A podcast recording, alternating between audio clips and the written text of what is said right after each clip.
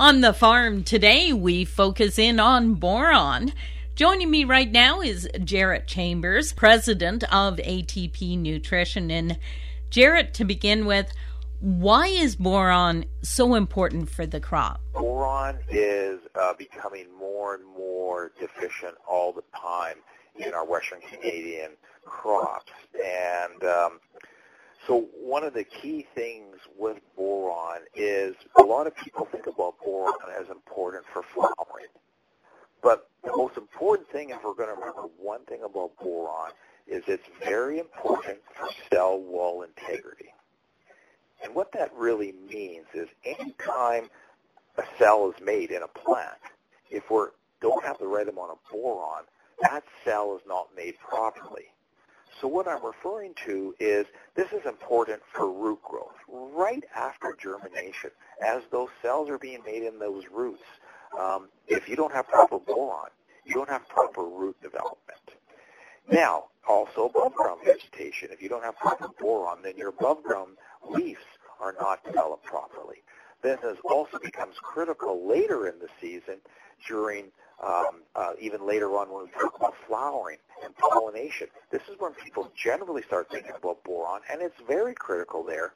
But we need to make a bigger overarching piece that whenever the plant is creating a cell, which is pretty much throughout its entire life cycle, we've got to have proper boron. Otherwise, the cell wall integrity is, is compromised, and we basically, the cells either don't form properly or they collapse or rupture. How big a problem is boron deficiency on farms in Western Canada? It definitely should be on everybody's radar right now.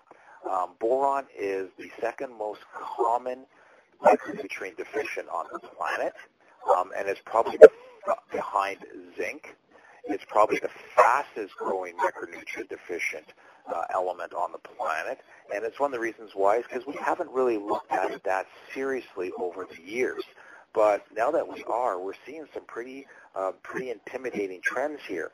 Um, for example, in the three prairie provinces, um, in uh, three years ago, uh, 45% of our soils in Manitoba, 33% of our soils in Saskatchewan, and 65% of our soils in Alberta were significantly boron deficient. So that's one out of every two fields in Manitoba, one out of every three fields in Saskatchewan, and two out of every three fields in Alberta. But when we compare that data to just four years before, we were probably at one-third of the number of fields showing those deficiencies.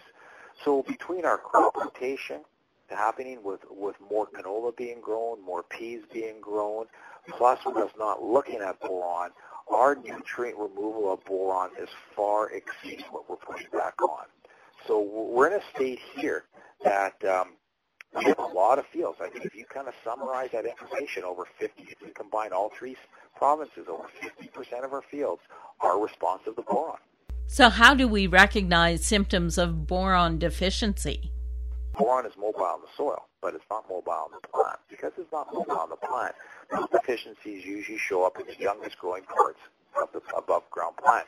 And what you'll see, because it's associated with cell wall integrity, you'll see a distorting of the new growth. So it'll be like a, almost like a twisting or a cupping or a curling or like a malformation type of effect that you'll kind of see. We'll also see that we may get pollen uh, boarding. We'll maybe get some flower boarding as well. Um, and then unfortunately, we see it in the pods of whether it be peas or beans or canola, where we have a skipped, uh, we have skipped fertilization happening. But unfortunately, that's after the fact that we can't do anything about.